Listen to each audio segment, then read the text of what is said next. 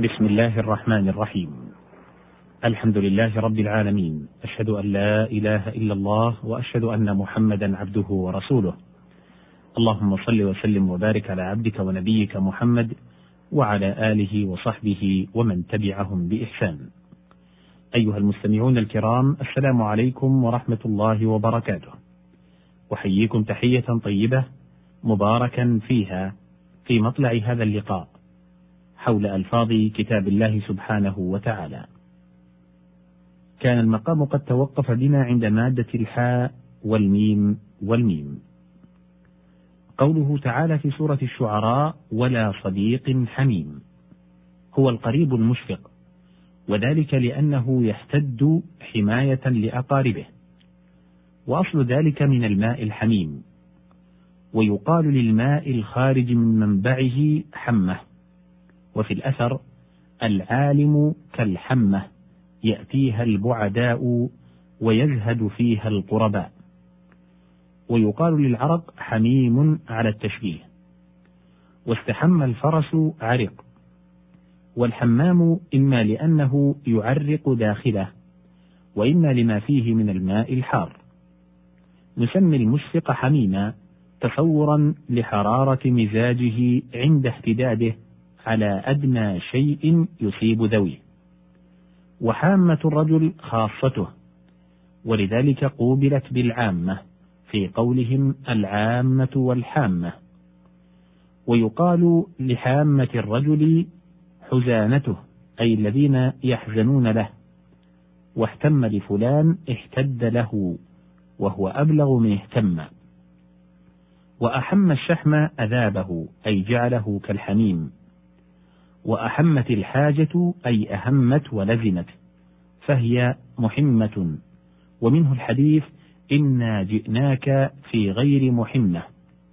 وفي الحديث أيضا عند حمة النهضات أي شدتها قوله سبحانه في سورة الواقعة وظل من يحموم. هو يفعول من معنى الحميم وهو الحار. وقيل هو دخان جهنم لشدة سواده. وتسميته بذلك إما لما فيه من فرط الحرارة كما فسره في قوله لا بارد ولا كريم أو لما تصور فيه من الحممة وهي شديدة السواد مما حرق من الحطب وهو الفحم الواحدة حممة كما أن واحد الفحم فحمة. وإلى هذا المعنى أشار بقوله عنهم من فوقهم ظلل من النار ومن تحتهم ظلل والموت الحمام لأنه من حمى الأمر أي قدر. والحمى سميت بذلك إما لما فيها من الحرارة المفرطة. وعلى ذلك قوله عليه الصلاة والسلام الحمى من فيح جهنم. وإما لما يعرض فيها من الحميم أي العرق. وإما لكونها من أمارات الحمام لقولهم الحمى بريد الموت. وحمم الفرخ اسود جلده من الريش وحمم وجهه اسود شعره. وأما حمحمة الفرس فحكاية صوت وليس من الأول في شيء. الحاء والميم والياء. قوله تعالى في سورة التوبة يوم يحمى عليها أي يوقد عليها حتى تحمى أي تصير حارة. يقال أحميت الحديدة أحميها احماء. وحمي الشيء يحمى حميا فالحمي الحرارة المتولدة من الجواهر المحمية كالنار والشمس والقوة الحارة في البدن. وقوله تعالى في عين حامية أي حارة وقرئ حمئة. وحمي الكأس ثورتها وشدتها. وعبر عن القوة الغضبية إذا ثارت وكثرت بالحمية.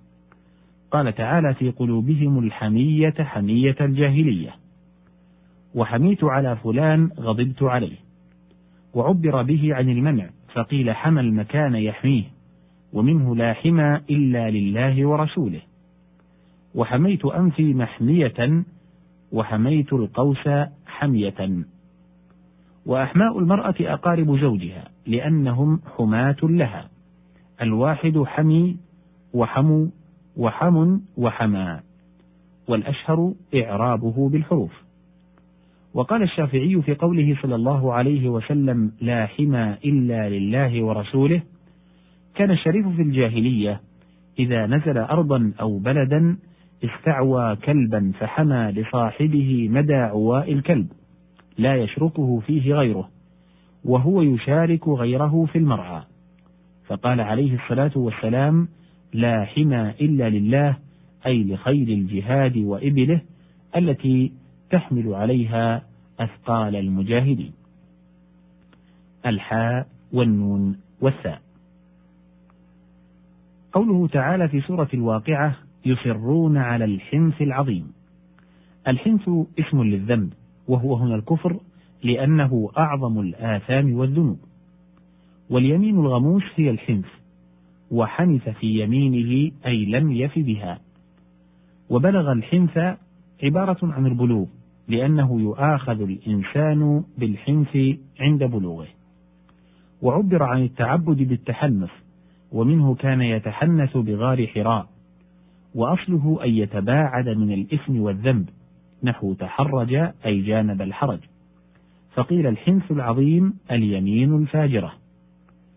وقوله من مات له ثلاثة من الولد لم يبلغوا الحنث أي لم يصلوا إلى حد يؤاخذون فيه بالحنث الحاء والنون والجيم. قال تعالى في سورة الأحزاب وبلغت القلوب الحناجر. جمع حنجرة وهي رأس الغلصمة من خارج. وذلك كناية عن شدة الخوف فإن الخائف إذا تزايد خوفه تصاعدت أمعاؤه وقلبه إلى أن تكاد تبلغ حلقومه. الحاء والنون والذال. قوله تعالى في سورة هود بعجل حنيذ أي محنوذ بمعنى مشوي بالرضف. وهي الحجارة المحماة يشوى عليها اللحم. وهو من حنذت الفرس أحنذه إذا استحضرته شوطا أو شوطين ثم ظاهرت عليه الجلال ليعرق. وحنذته الشمس ولما كان متصورا منه قلة الماء قيل إذا سقيت الخمر فأحنذ أي قلل فيها الماء. والحنيذ بمعنى محنوذ كجريح وفي الحديث أتي بضب محنوذ. الحاء والنون والفاء. قوله تعالى في سورة البقرة حنيفا. قال ابن عرفة قد قيل إن الحنف الاستقامة وإنما قيل لمتمايل الرجل أحنف تفاؤلا بالاستقامة. والحنف إقبال إحدى القدمين على الأخرى. فالحنيف الصحيح الميل إلى الإسلام الثابت عليه. وقال أبو عبيد الحنيف عند العرب من كان على دين إبراهيم. وقال الراغب الحنف الميل عن الضلال إلى الاستقامة. وعن الاستقامة إلى الضلال. والحنيف المائل إلى ذلك. قال تعالى أمة قانتا لله حنيفا. وجمعه حنفاء. وتحنف فلان تحرى طريق الاستقامة. وكل من اختتن أو حج سمته العرب حنيفا تنبيها أنه على ملة إبراهيم. فالحنف عنده مجرد الميل إلا أنه غلب في الميل إلى الإسلام وإلى طريق الخير. هنا نقف بنهاية هذه المادة. على وعد بإذن الله. إلى لقاء في مادة أخرى. في لقاء على مائدة كتاب الله سبحانه وتعالى. أسأل الله أن ينفع بها من تحدث فيها وانتفع بها. والسلام عليكم ورحمة الله وبركاته.